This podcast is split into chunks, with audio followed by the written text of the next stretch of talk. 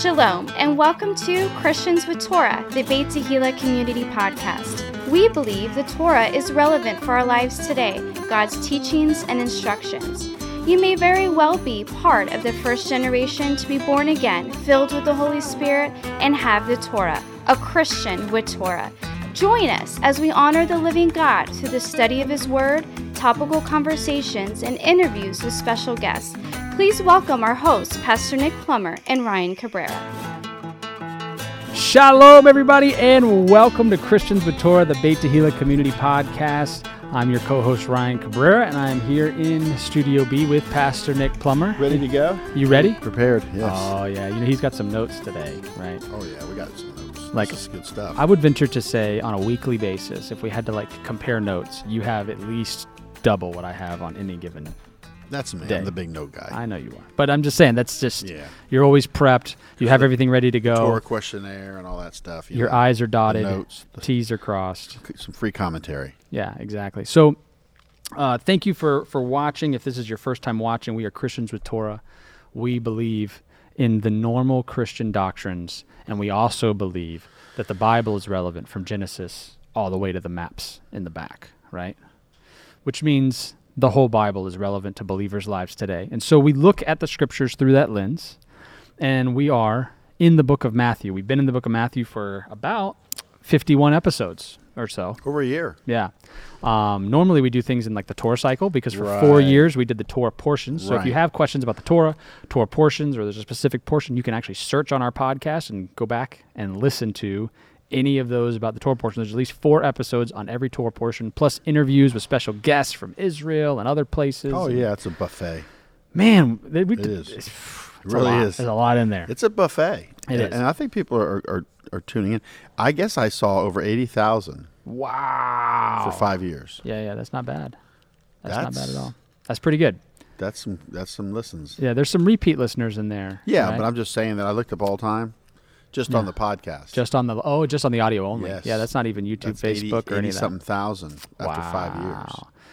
So Yeah, that's good. And it if, and if it's reaching a remnant, it's doing its job. Yeah, I think I think one of these days I need to get like an intern to like start splicing up our videos into little stuff, you know, because people's attention span is like like five seconds, maybe six seconds. Well, if something's like less than an hour, you can handle it. yeah, well, that's that's what you say. It, you know, I'm not gonna disclose your age, but Well, You I mean, yeah, you can do like uh That's what I kind of do. yeah, exactly. it's Um, an hour long. Listen, twenty minutes here, twenty minutes there, then twenty minutes there, and you got it. And you got it. You got it. All right. So we are in chapter 21 of the book of Matthew. We're going to do verses 1 through 22 today. And it starts with the triumphal entry. Yeshua enters Jerusalem. All right, and I'm going to read. Ah, I want this. Oh, I want this feature here. The choice scripture. Oh yes, he goes right into Jerusalem. And when they drew nigh unto Jerusalem, and were come to Bethphage, unto the Mount of Olives, then sent Jesus two disciples, saying unto them, Go into the village over against you, and straightway ye shall find a donkey tied, and a colt with her. Loose them, and bring them unto me. And if any man say aught unto you, you shall say, The Lord hath need of them, and straightway he will send them. All this was done that it might be fulfilled which was spoken by the prophet, saying, Tell ye the daughter of Sion, Behold, the king cometh unto thee, meek and sitting upon a donkey, and a colt the foal of a donkey. And the disciples went and did as Jesus commanded them, and brought the donkey and the colt, and put on them their clothes, and they set him thereon. Wow. So there's this donkey, the mama donkey, and the and the baby donkey, the Ma- mama donkey and a baby donkey. So they're together. So he rides on the smaller one. Is that right? Interesting. I believe so. I, I mean, I believe so as well. But I'm just We'll see. Let's let the story develop. okay. We'll Okay. read into I see. it. I see. You gather the the beast and then Sure. you ride the beast. Sure. So right now we're just gathering it. Okay. So um, Jerusalem is the city of the great king. And you can find this in Psalms 48, verses 1 and 2. And Pastor Nick's going to go there and find Yeah, that for I'll us. do that. I'll tell you what, this this time around, I really enjoyed going back and reading the scripture verses because these guys quote them, like they reference them, but they're not exact quotes. Right. Great is the Lord and greatly to be praised in the city of our God, in the mountain of his holiness. Beautiful for situation, the joy of the whole earth is Mount Zion, on the sides of the north, the city of the great king. Wow. That's his book. That- Lars. the- yeah. So the joy of the whole earth. right. So I would He's recommend Psalm if, if you ever have this question like, "Hey, why is the land of Israel important? Why is Jerusalem important?" I cannot recommend enough the book "The Joy of the Whole Earth," which it's titled after that scripture. Lars Enarson. by Lars Enarson. So you should pick that up. Uh, you can look at arielmedia.com, uh, I believe, and you can you can find it and order it, and it'll come straight to you. Um, but so so Jerusalem is the city of the great king, which we just discovered that, and it's the center of Israel's religious life and messianic expectations. Everybody knows the Messiah is going to rule from Jerusalem. And we believe that the Garden of Eden is in Jerusalem. It, it was I believe. yeah. is. Yeah. I wonder, like, is That's it where his is it just like the way we see it? It's going to like just change. It's interesting, though, you know, if that's true, if that theory is true. Right. And so um, in this case, right, so it says that he was uh, had come out of Jerusalem, right? And he or not out of Jerusalem. He's drawing near to Jerusalem, but he goes to Bethphage.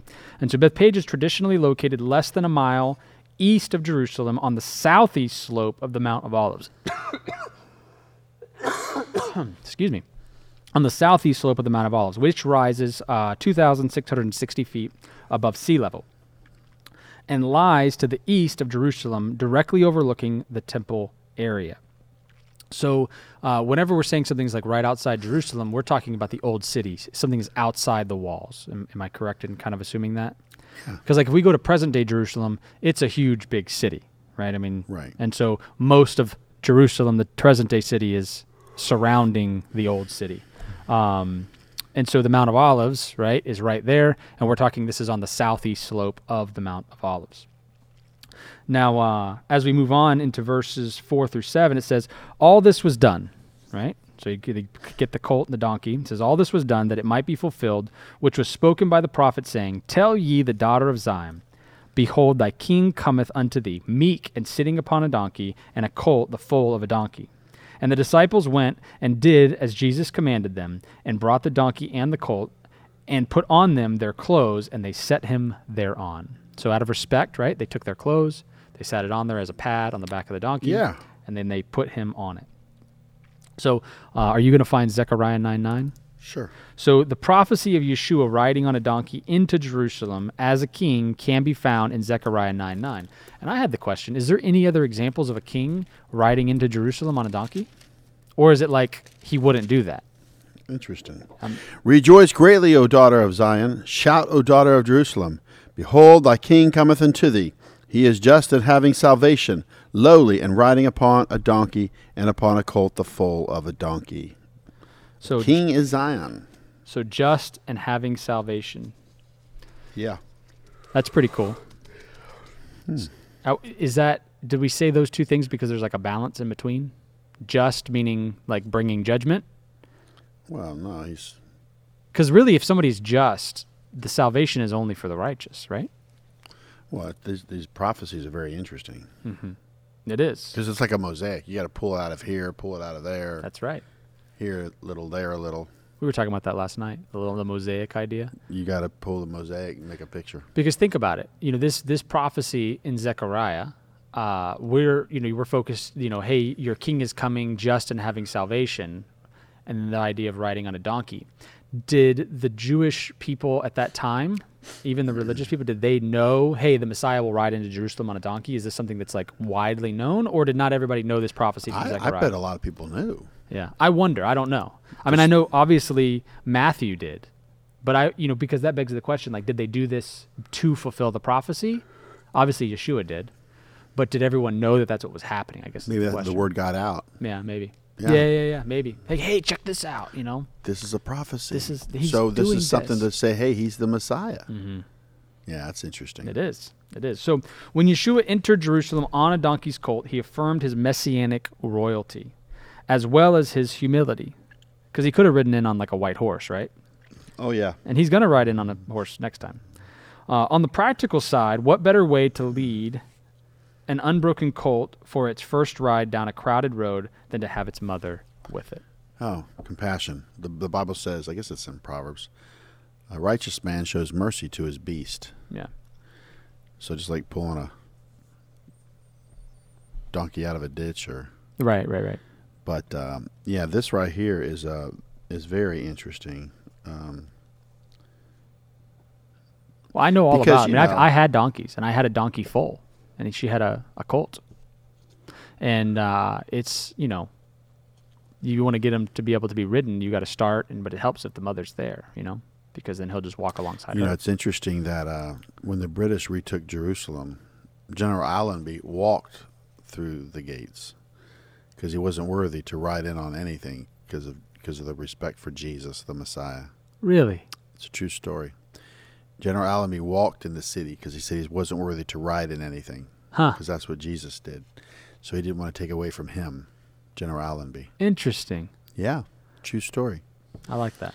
Yeah, that's kind of neat, you know. And then, of course, we know he's going to come in on a white horse. Do you want to go ahead and read Hosanna to the Son of David, verses 8 through 11? That's right. So now the people react, verses 8 through 11. It says, And a very great multitude spread their clothes on the road. Others cut down branches from the trees and spread them on the road. Then the multitudes who went before and those who followed cried out, saying, Hosanna to the Son of David! Blessed is he who comes in the name of the Lord! Hosanna in the highest! And when he had come into Jerusalem, all the city was moved, saying, Who is this? So the multitude said, This is Jesus, the prophet from Nazareth of Galilee. Wow.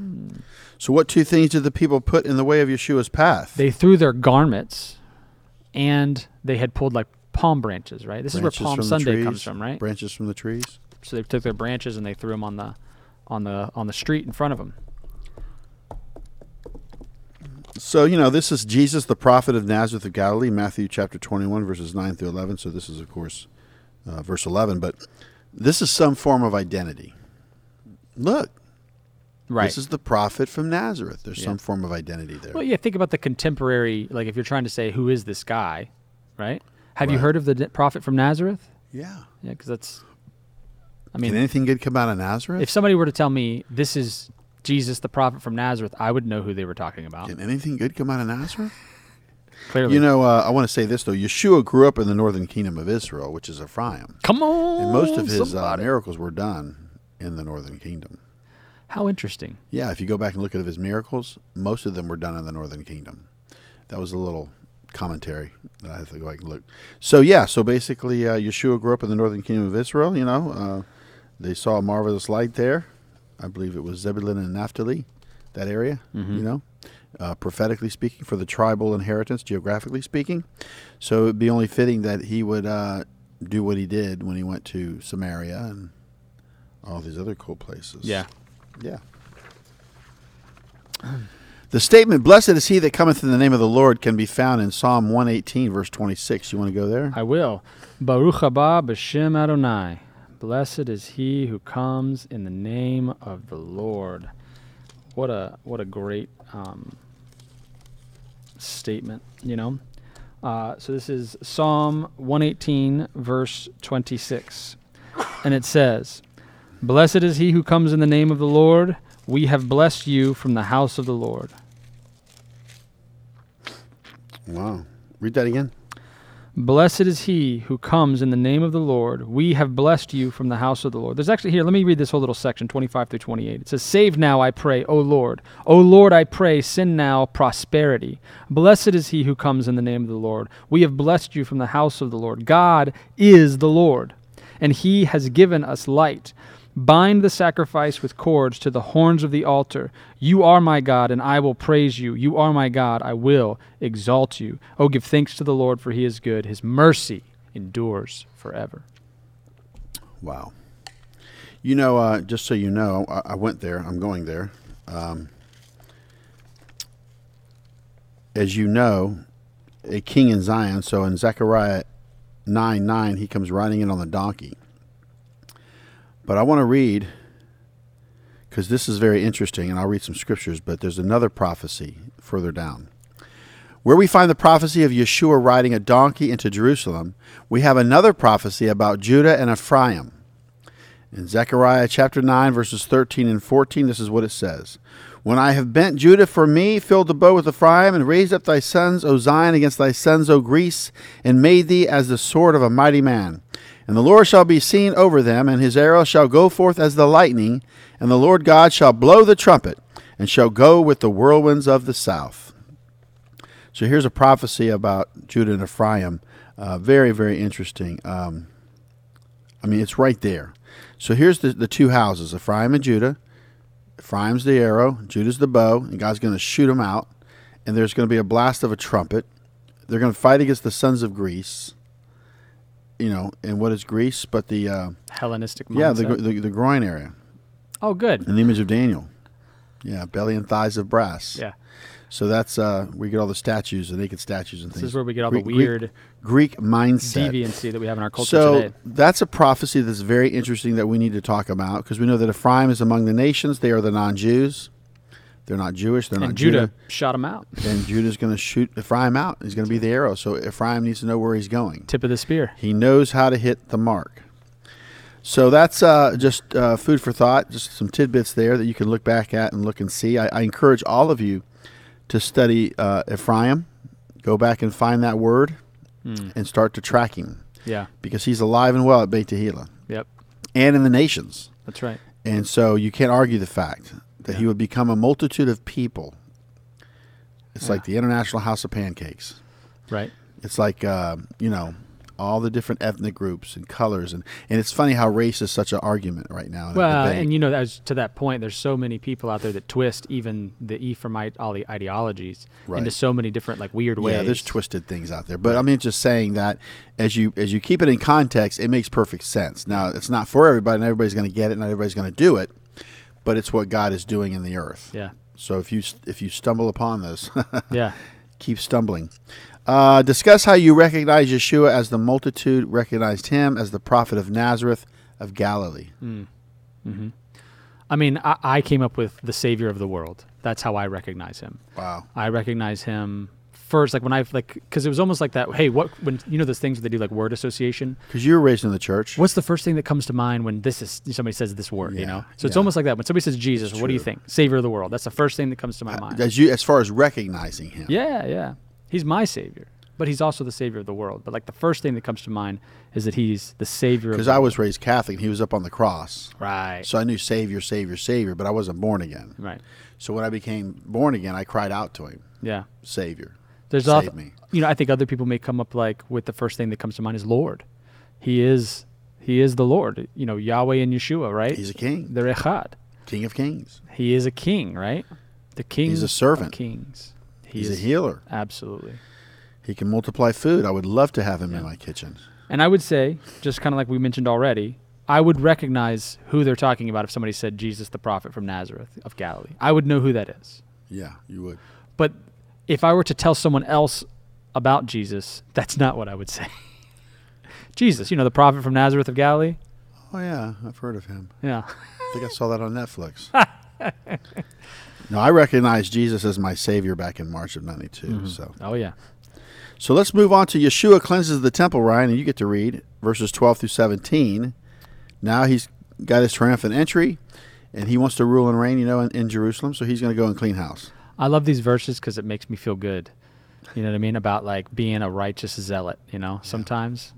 And so here we go. It says, starting in verse 12, uh, going through 17, it says, Then Jesus went into the temple of God and drove out all those who bought and sold in the temple, and overturned the tables of the money changers and the seats of those who sold doves, and said to them, It is written, My house shall be called a house of prayer, but you have made it a den of thieves.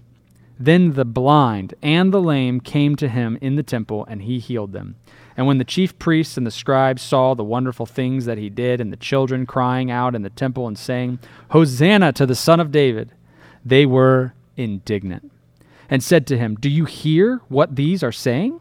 And Jesus said to them, Yes. Have you never read?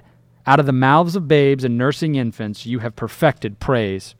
Then he left them and went out of the city to Bethany. He lodged and he lodged there. Wow. So the first thing I notice, I don't know if you picked up on this, but Matthew and he's writing this writes, then Jesus went into the temple of God. What temple? The temple of God. In case you were wondering which temple, it's the temple of God. So there's that. Now, of course, I think there's other manuscripts that omit of God, but it, you know, what we have here in my New King James version of the Bible is the temple of God. Well, for the sake of time, we won't read it, but this is the second time Yeshua cleared the temple. Oh, the second. Oh, we definitely should read this. The first. Let's one. do it. Let's do it. I'm gonna. John 2, 13 through 17. Do you know why we're gonna go there? It's right in the beginning of his ministry, too. Because this is this is good stuff. Of course, John proves that Jesus is God, the deity of God, Yeah. All right. deity of Jesus. Of Yeshua, that's right. All right, so chapter 2, verses 13 through 17, it says, Now the Passover of the Jews was at hand, Jesus went up to Jerusalem.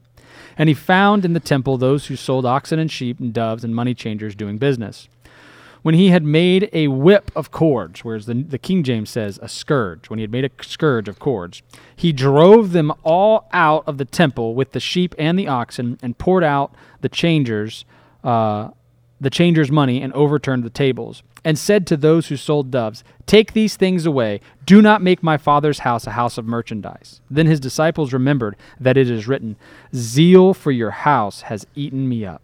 Wow. So, a couple things I notice here. He calls it my father's house. He says, This is my this is my father's house, right? Yeah, I mean that for him. what did Jesus say? he said, This is my father's house. And we talk about the temple as Christians as if it's like done away with the Torah. You know what I mean? Yeah. It's like, come on. We have to grow up. So, but it says he. So this is a premeditated event. This isn't like he came in there, got angry, and like started throwing stuff around. I think that's how. I think he looks around first. Well, he looks around, then he goes and he has to find cords. Then he braids them up into a whip, and then he comes and starts whipping people. So I think at one point he like looked around, then he came this the second time. I think is when he looked around, noticed something, and then he came back. Mm, I don't, you know, I, I got to go back and look at it and keep it in context, but yeah, there was something along those lines. Like But so this and also the next verses, right? There's this idea that Jesus is expressing anger, right? Almost like he's kind of flying off the handle, and he does these like harsh, haphazard, like you know, uh, what do they call it? Um, like off the cuff, but what do they say? This knee, knee jerk reactions. And I don't think that that was his style, right? I don't think No, he this knew is what he was doing. exactly. So what he's doing is he's making a demonstration and a point. I can't think of any other example in scripture where Jesus literally revolt, reverts to violence because that's what needed to be done to, to do to make a point. yeah, he definitely uh, you, you you you poked the bear too much. But he cleared the temple twice. So I've heard different things. I don't really understand all of it, but the second temple has a court of the Gentiles, right, which is where this is happening. And the court of the Gentiles is is the, also called the court of the women. Am I right in saying that? I'm not sure. So it's an open court and it's a place for people to gather because if you're a Gentile or a woman, you can't pass the wall of separation Right. to go into the next court, the court Right. of Israel, which is before the temple to go into the holy place, right. Right. You can't pass a certain point. And then if you're not a Levite or a- you know there's there's steps. There was actually a walkway from the Mount of Olives to the temple that only the priest could travel on. right. Well, they're discovered just trying to make sure that they stay pure, Yeah, right? so that was kind of interesting. It's a, it's a job hazard if they run into somebody that's been exposed to a dead body or whatever. Anyway, so going on, these people are putting themselves in the place where the nations are supposed to be gathering. right. And they're taking up the space with their merchandise and stuff like that. Why? Because it's prime real estate to sell stuff. Right.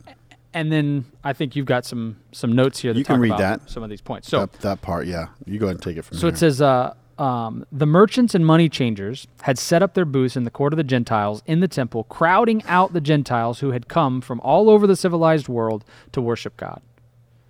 The merchants were selling sacrificial animals at high prices and taking advantage of those who had come long distances. The money changers would also deceive foreigners who didn't know the exchange rates. So it's not just as if these guys are doing some pure of heart, we want to be available oh, available for selling the on people. the Sabbath. yeah, they were selling on the Sabbath. Yeah, Sabbath. but but meaning pure of they're doing something pure of heart because they are are feeling for the people and they want to be a resource for them, right? Th- if that were the case, they'd be selling everything like at cost or whatever, you know. what I mean, but this is not the case, right? These guys were doing um, kind of some shady business, right. and not only were they doing shady business, they're doing it right there in the place where the Yeah. people can't fit now. So basically, the government's bad, Rome. Oh, and then yeah. you've got the religious institution is bad. Oh yeah, So it's nothing against Judaism or the Jews. It's just that it was a crooked system. correct. It could be any any any, any amount of system. So uh, So what did Yeshua say as he cleared out the temple? it is written, "My house shall be called the house of prayer, but you have made it a den of thieves." So he says his house should be called a house of prayer. And uh, this can be found in Isaiah chapter 56 and verse 7. You can go there. Sweet. Yeah, basically, um, I want to go and read verses 1 through 8. Oh, that's perfect. Now, keeping it in context. So, what, what they're doing is they're quoting a verse, but they want you to go back and read it in context. So, there's some other things going on as well. and the people that he's saying this to Yeah. would have understood. I think so. So this is called keeping the Sabbath. So let's read Isaiah 56 verses 1 through 8. The reference is actually verse 7, but we're going to check this out and keep it in context. So just think about this. For, for cheating people, you've ruined the Sabbath. Think about that now. So because you cheated, now you make the Sabbath bad. Well, and these people represent God Right. to the people that are coming. I'm just saying he's keeping it in context. So thus saith the Lord, keep ye judgment and do justice, for my salvation is near to come, and my righteousness to be revealed.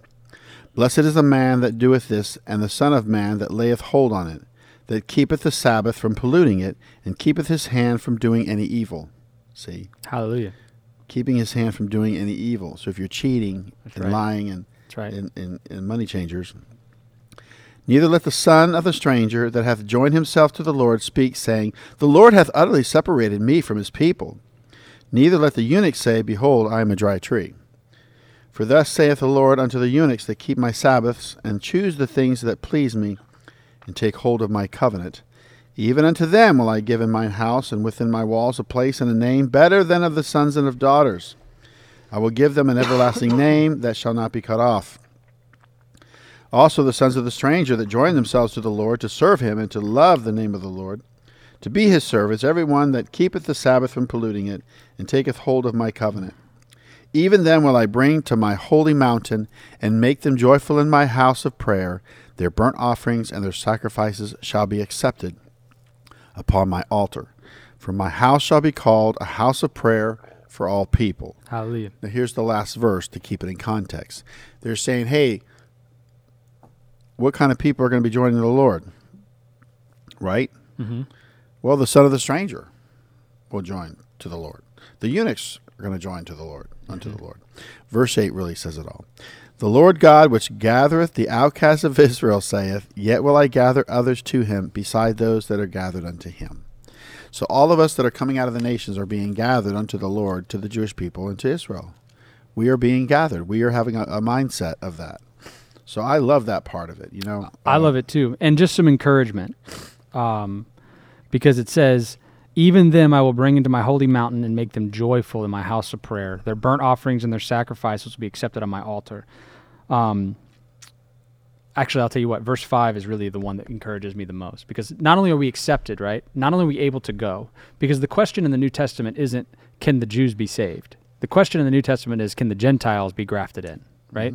That's that's the question. That's the the big story of the gospel to the Gentiles. Hey, you get to be a part of the kingdom of God. the uncircumcised are brought in. Correct. But verse 5 says this For those that, you know, are doing the things that you mentioned in those verses, right? Number 5 it says, Even to them I will give in my house and within my walls a place and a name better than that of the sons and daughters. Because he says he calls us sons, right? That because of Yeshua's Jeremy we are called that. Jeremy sons. Gimpel. Doeth He did. shoe. He did. Jeremy Gimpel sitting right here Because of you in the joining. middle of the night. Because of you joining. That's right. See, you Because think about it. If you're born in the house, then there's an expectation laid on you since birth. So the fact that you keep the Sabbath as you know uh, uh, somebody that's born into it is not as excellent as somebody from the nations who sees God and falls in love with Him and His ways, and then starts doing these things. You know, of course, God likes that. You know, He's like, "Oh, this is cool." You know, Well, there's a place for everybody, you know, and, and that's why because we know what we know, we got to show people grace and mercy and long suffering and patience and empathy and you know. So who did Yeshua heal as they came into the temple? the blind and the lame. So not only is He making a ruckus, right, with turning over the, the money changers and all that, He came to him. The the blind and lame came to him. and He heals them. He heals them. right in front of the, the leadership, right in front of them. So he's multitasking. Oh man, He's turning tables over. He's healing. his his awesomeness can't be overstated. Oh, Imagine, I mean, talk about like you know, like you ever been to a concert and like there's a build up for like a rock star. You know, you had like the pre-show and everything. Yeah. You know, and like everybody's like, "Whoa!" Yeah. I mean, imagine like bigger than any show you've ever been to, better than anything. Yeshua. You know, it, it it goes to say that we can check out Matthew 21 verses 15 and 16. I mean, Yes. think about this because now there's a response. Yes. And when the chief priests and scribes saw the wonderful things that he did, hmm. and the children crying in the temple and saying, Hosanna to the Son of David, they were sore displeased, and said unto him, Hearest thou what these say? And Jesus saith unto them, Yea, have ye never read, Out of the mouth of babes and sucklings thou hast perfected praise? He's quoting Psalm 8 2, which is this. I don't even have to go there, I wrote it out.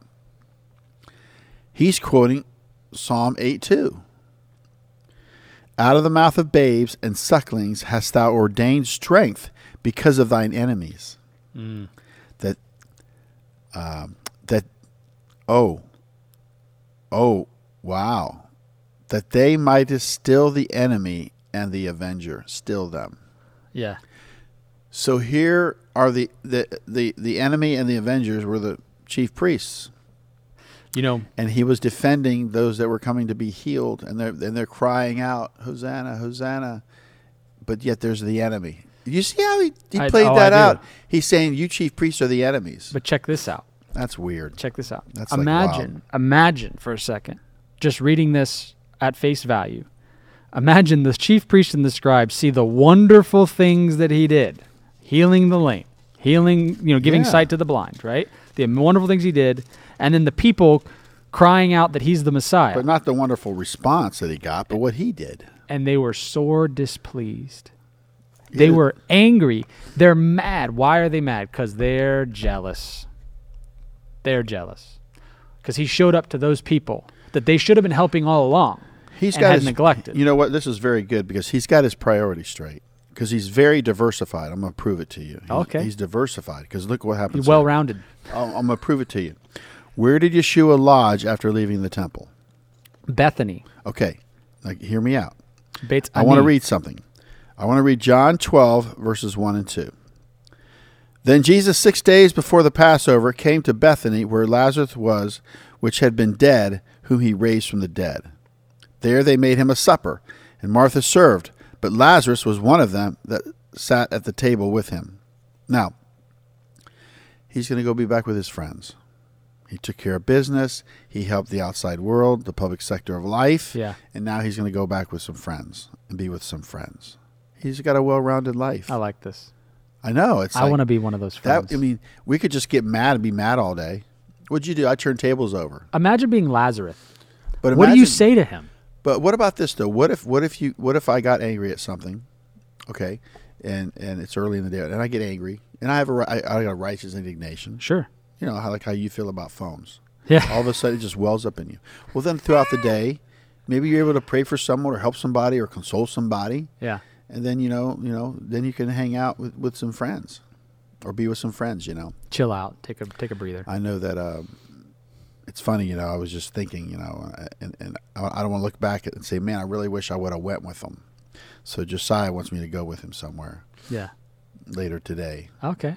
So he's like, yeah, come on, you know. And so I said, "Ah, I don't, I don't know, you know. I said, all right, I'm going. You know, I was like that one son didn't Yeah. go, but then he went. That's right. So I just don't want to look back and say, you know, I should have seized that moment and went with him. So yeah, so today later on, I'm going to go with him. That's cool. So it's a balancing act yeah. you know and i think that that's what he really proves It's funny. I have those those opportunities with Christian all the time. My oldest son, or my my only son, where like you know he's into stuff that I'm not into because he's a 13 year old boy and he's into Right. just yeah stuff. That, but like I've learned so much and I've I've tried to be interested and I'm participating with him. Why? Because it's not all he knows is that Dad was with me. yeah He doesn't care that I it's true you know be it. there for them. Right. you know reverse the curse Yes. you know i'll tell you just like david paid the price for his sins mm. i'm paying the price for my sins Amen. All but of us are. but not to that degree but still i'm just saying that reverse the curse Yes. you know so if my kids got an event i could go to it Yeah. And see them Praise God. and support them I mean, even today you're you're going to events. You Yeah. got so many events to go to, like Yeah. you can't even go to all of them happen at the same no time. i can't you see know? Brella's game Yeah. because i got to go to micah's Yeah. because i got But it's okay. Your wife can go to the other one. So you like, is. you know, She is. That's so as a team, now you're covering both bases. so we got to get rolling here Listen, I, you know, this is this is the crux of of Christian life. So Bethany was a village about two miles from Jerusalem on the eastern slope of the Mount of Olives. So the other one was on the southeastern slope. This one's Um, yeah. on the eastern. Slope. So this slope. is where we get some good discussions. This is why you know somebody came up, Mary came up, and said, "Oh, Pastor Nick, you do so good on the outlines. These are so good. Yeah. that you know the the outline because it makes you think. You got to you know it's like the Yeah. uh, it's like anything. You have to think about it, make it relevant. right. So if we're talking the eastern slope, Yeah, western slope is what's facing the temple, right? yeah. So you would go over it to the other side. So Bethany's going to be on the other side it would have to be. of yeah. the mountain. Yeah. So yeah, I mean, uh, discuss why the Temple Mount is relevant for today and all the prophecies concerning it. And if you want to read Second Thessalonians chapter two verses one through four, we'll get into this. Second Thessalonians chapter two verses one through four. Here's the question: uh, Somebody was in the group, in one of the uh, groups, and said, "I never thought about this. I've never talked about this. I've never heard about this." Discuss why the Temple Mount is relevant for today and all the prophecies concerning it. They were like, "I never heard of this. I don't know anything about it." Boom, seed planted. Wow. So read Second Thessalonians chapter two verses one through four. So we obviously don't have enough time to cover this whole subject, by the way. No, no, but we can touch on. it. We're we're hitting it though. So uh, chapter two, verses one through four in Thex- second, second, second Thessalonians. Thessalonians. Thessalonians. So now, brethren, concerning the coming of our Lord Jesus Christ and our gathering together of him, we ask you, not to be soon shaken in mind or troubled either by spirit or by word or by letter, as if from us, as though the day of Christ had come. So, what was going on in context? People were writing letters pretending to be apostles, right, including Paul, saying that Jesus has already returned and that they missed it Yeah. right? So, verse 3 Let no one deceive you by any means, for that day will not come unless the falling away comes first, and the man of sin is revealed, the son of perdition, who opposes and exalts himself above all that is God or that is worshipped, so that he sits as God in the temple of God, showing himself that he is God. And this falling away means rebellion. And so the discussion is, well, a building has to go up on the Temple Mount for the Antichrist to sit there. More Jews are going to the Temple Mount now than ever before. So the Temple Mount is relevant for today for a myriad of reasons, but not the least of which is we as a generation we want to merit seeing the temple of God, which we have to be very clear. The holy temple, see the holy temple in its place, its proper place in Jerusalem on Mount Moriah. Moriah meaning the place God chooses, right? He chose it back in Abraham's day when Abraham went up there to sacrifice Isaac and God stopped him all all of this has to happen right so may we be the generation that merits seeing this happen this is a holy place this is where god's manifest presence on earth And his name is there. dwelt And you got to remember also that um, we are the temple of God. But God had two temples, and there's going to be a third one. And, and like we need to be just, we need to be wise. we are the temple of the holy spirit Yeah, we are the temple. The Lively temple of God is the temple. upon- yeah, Right. And that's a marker. It's to let people know, geographically speaking, hey, something's getting ready to happen. amen So let's jump into um, Yeshua curses the fig tree, and I'll read Matthew chapter 21, verses 18 to 22. Jesus and the unfruitful fig tree. Here we go. Now, in the morning, as he returned into the city, he hungered. And when he saw a fig tree in the way, he came to it and found nothing thereon, but leaves only, and said unto it, Let no fruit grow on thee henceforward forever. And presently the fig tree withered away. And when the disciples saw it, they marveled, saying, How soon is the fig tree withered away? Jesus answered and said unto them, Verily I say unto you, if you have faith and doubt not, you shall not only do this which is done to the fig tree, but also if you shall say unto this mountain, Be thou removed and be thou cast into the sea, it shall be done. And all things whatsoever you shall ask in prayer, believing, you shall receive. Wow, what a conclusion. yeah man So think about it. You know, uh, in Mark 11, 13, letter B, the second part of that verse, I, I just want to say this okay because you let Scripture interpret Scripture. So in Mark 11, 13b, it says, For the times of figs was not yet. mm, Now that's a little twist. it sure is How can you expect figs on a tree if they're not going to be there? yeah What I tend to believe is because of the unbelief of the Jewish people, that's why he cursed the fig tree. Hmm. Like your time has not come. So he cursed that time period, that time. Mm. But yet the figs weren't there for him to eat. So he's almost saying the figs are going to come and then they're going to believe. That's just my thought. So I'm just thinking, you know. So why did Jesus curse the fig tree? This was not a thoughtless, angry act, but an acted out parable. Jesus was showing his anger at religion without substance.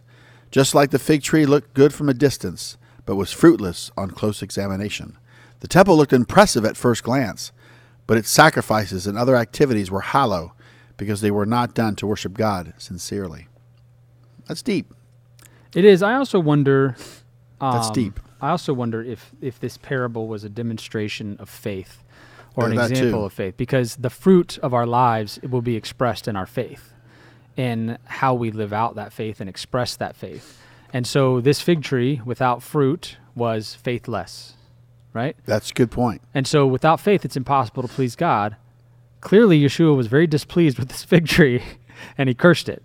And then, and then, right? It withers away. What did the disciples say as they marveled at the How fig tree? soon is the fig tree withered away? Like, man, that happened fast. Like he cursed it, and then boom, it just wilted. Because he, he's stronger than nature. Oh yeah, See, God's above nature. He can right. walk on water, curse fig trees, and here we are in the flesh all the time, in the in the natural. It doesn't get us anywhere. yeah, It gets us closer to the dirt right. from where we came from. And so I I, I, I like that how, how he, he just can put coins in a fish's mouth, you know. He can do supernatural things. He's an impo- he can do the impossible. He's the impossible God. He can do make things possible that are impossible. Right. You know, because with God, all things are possible. Remember about the rich? Oh yeah, They can come into the kingdom too. that's right. Uh, you know, Jesus answered and said unto them, Verily I say unto you, if you have faith and doubt not, you shall not only do this which is done to the fig tree, but also if you shall say unto this mountain, Be thou removed and be thou cast into the sea, it shall be done. And all things whatsoever you shall ask in prayer, believing you shall receive. Course, Hallelujah. Within within the kingdom of God. But he's like, listen, I just cursed a fig tree and, and it and it and it withered away. I'm mm-hmm. telling you right now, you can ask anything in my name, and it and it'll be done, just like I did this fig tree, but within God's will. Sure. You know, because I I got to the point where I really wanted specific things, but then I realized, you know, I want your perfect will.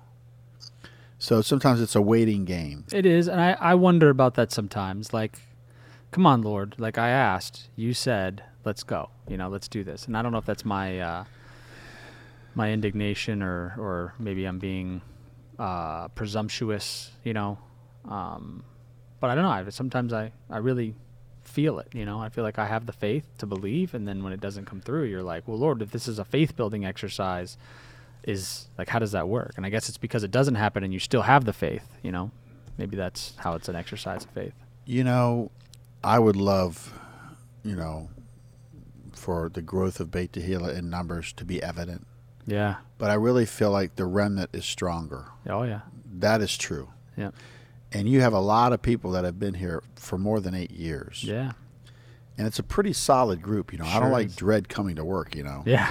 But it's like, and there's a lot of variety, there's a lot of challenges. It's fruits, flakes, and nuts. And it's like, you know, I'm at the point now where after 20 years coming up, it's like, to me, it's like, I believe they're going to get it. Yeah. I believe they're going to get it. You know, I uh, I had someone come into my office when we were talking, and they they said to me, you know, I was reading my Bible and I was at home, and God told me I was Israel. He showed me, That's cool. And uh, and I said, I've been telling you for 20 years, and you never got it. And I know she she says I know I know but Uh. but God showed me I'm grafted in I'm part of Israel I'm part, and I'm like how You're like I say it every week. how many teachings have I done? but this is what I'm saying, though. You know, the the lights are on, but nobody's It's home. It's just what it is. It's proof that it's revelation, not information. I know, Right.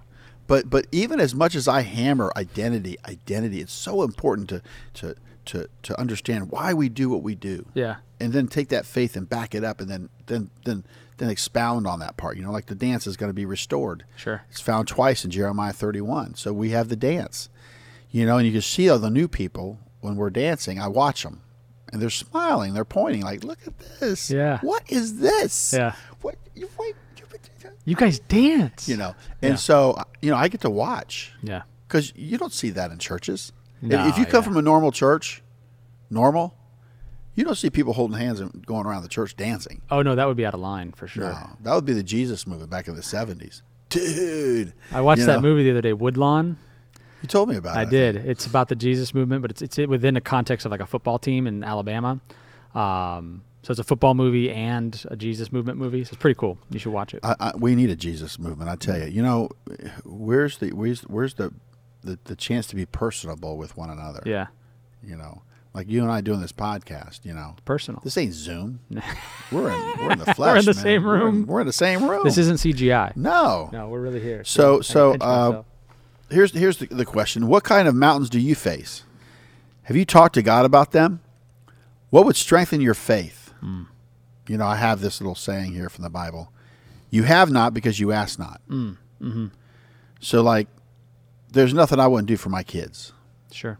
You know, they're coming in. Hey, you got a couple of dollars, Dad? I want to get a, I want to get a drink. Oh, I see it all the time too. I want to get a couple of dollars. and there's eight of them, so yeah, it's like, hey, can I get a, you know, oh, come on, you know. So they, you know, I, I'm going to build got to keep more than a couple bucks that on addition. but yeah, to me, it's there's nothing I wouldn't do for them. You know, Yeah, amen. right now Nehemiah's got my, uh, you know, my headphones. you know, and it's like it's fine, you know, Yeah, because there's nothing I wouldn't do for him. of course. So I love that part of it. Yeah. You know, where there's nothing you wouldn't do for him Mm-hmm. if you can do it. Well, that's God's heart. Yeshua was not guaranteeing that we will get anything we want simply by asking Him and believing. God does not grant requests that would hurt us or that would violate His nature or will. right. So, you know, so that's a that's an important part uh, to face the things that we have to face. You know, I just I just believe, you know, when you stop and think about it, what do you want to show for your life?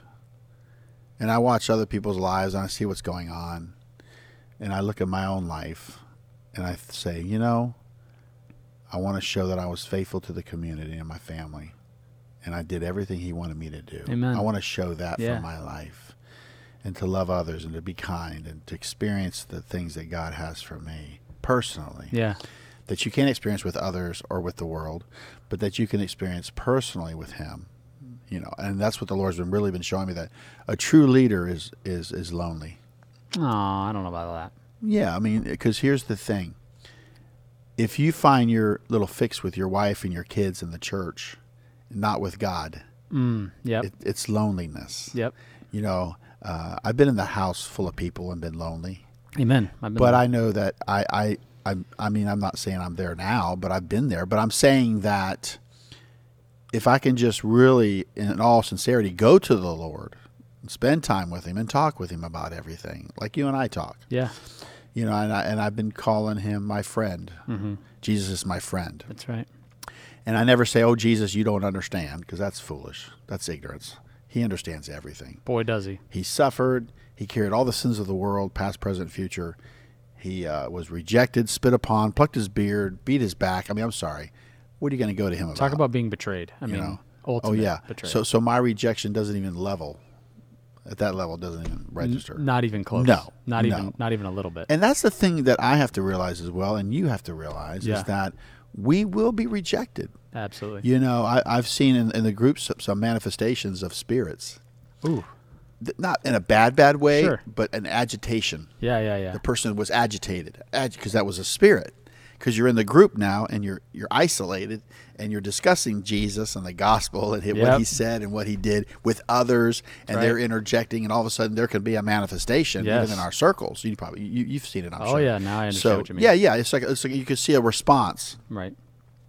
So do you have any uh, feedback So uh, about what you just said, I mean, I've I've witnessed it personally. I think that um, you know we talked just a second ago that the Holy Spirit does three things, right? It convicts the world of sin, righteousness, and judgment. And I think when uh, these when people get around righteousness and it convicts them, they feel the Holy Spirit tugging on them. It's a battle within them. And so sometimes they will react in ways that don't make sense, but it's because there's an internal battle going on. The Lord is convicting them. And maybe it's you being righteous. Maybe you didn't do anything. Maybe you're being kind and loving and compassionate and righteous, you know, all all in one, but then people react in a certain way to you, but it's because of the internal battle within them and the spirits fighting, you know, that they react in the way that they do. So you can't take things personally uh, because you have to recognize that you know we don't battle flesh and blood, right? You're not battling Right. that, that individual. Uh, in most cases, it's it's you know it's a it's a spiritual issue. So we have two points you can go first that we learn. I'm still thinking about that there's a lot of good points here There there is a Quite a, a bit. a ton here. My first point is uh, the people are crying out to Jesus the way that we should cry out. Hosanna to the Son of David. He is the promised Son of David. God promised Abraham, right?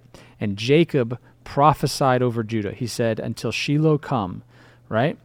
Shiloh meaning to him to whom the right belongs. Yeshua is him whom the, to the right belongs, who the right belongs to, right?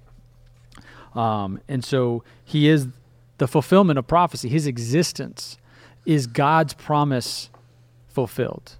And the promise was made to the forefathers. And because of what Yeshua did in his sacrifice, now we are partakers of those promises. Galatians 3:29 says, "If you are in Christ, you are the seed of Abraham and heirs according to the promise." Amen. Wow. And so we get all of those things because we're grafted into Israel. We're grafted into the kingdom. And so I think that's pretty cool.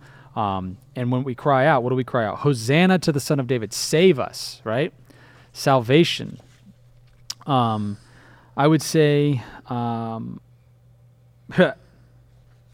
my second point has to do with faith. Um, you know, he says several different times he compares faith to different things, right?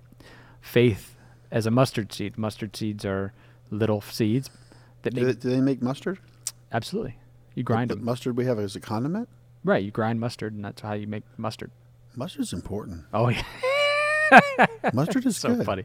So so but mustard seeds, uh, like if you think about things, the seeds that build big trees, right? So like your fruit trees, you got big seeds for the most part. You know, avocado seed, mango seed, right? Acorns to make an oak tree. These are all bigger seeds.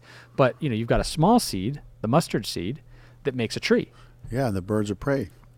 right? And the, and the birds, you know, get to nest in it. The birds get the nest. Um, Um, the fig tree here, right? When he curses the fig tree, I feel like he's cursing the faithlessness because That's true. you can do the works and not have the faith. And that's why I was telling you earlier. I said, it's, you know, we study in the Hebrew roots and we read our Bibles and we know things and we always want to be right, right? So we get this spirit of haughtiness about like, oh, let me tell you why you're wrong. Yeah. But are we worshiping God? Right. Are we slowing down and receiving from the Lord? Are we praying? You know, because he says anything you ask. Okay, but are we are we praying? Are we spending time in His presence with Him? Not just reading, but like praying. You know, and I just feel like um, this parable that's probably like a big key. Faith. How do we gain faith? Through the actions. You know, That's through true. the Word. So those are your two? Those are my two. All right, I have two, uh, which really kind of is relevant for today. Uh, so much you could say or do, but Yeah, of course. number one, the church sanctuary is a sacred place. Keep it holy. Amen. The church, Yes. the local church. Amen. You know, they're being shut down and not opening back up. Well, you know what? If it's going to be open, it needs to be a sacred place, a holy place. Number two, when you pray for something, believe you will get it. Yeah. Praise God. you know and that's why you don't have to pray a specific thing but when you pray for god's will then you're going to get what he's going to give you That's right. and you won't be disappointed Amen. well i was praying for this but he gave you that Yeah. And his is, is always better than what you were. so you can have. pray us out So- thank you Thank you, thank you, thank you, Lord. We're so blessed. God, we we are sitting on a gold mine, Lord. And so we just thank you that that you've given us the revelation to know you and to know your son, that you chose us to have faith, God, and we just pray that our faith is a blessing. And we say, Blessed is he who comes in the name of the Lord. Baruch haba b'shem Adonai. We desire the return of Yeshua. We want to see him enter the gates, God. Triumphal entry is what we want to see, God. Bo Yeshua Bo, we pray for your return. We love you. We thank you for giving us the revelation to seek your return, God. And we just pray in, in Yeshua's mighty name all of the things that we have on our hearts, God, all of the prayer requests that people are, are having as they're watching this, all the mountains, God, that stand in their way, God. We pray that these mountains would be moved and we cast them aside, Lord. Flatten them into valleys in Yeshua's mighty name. Amen. Amen. Amen. All right, you can reach out to me. You can comment, like, subscribe, do all that good stuff for us. Uh, if you want to email me, it's ryan at twopraise.net. That comes directly to my inbox, and I will respond, respond, respond accordingly. Love you guys. Bless you. Have a great week.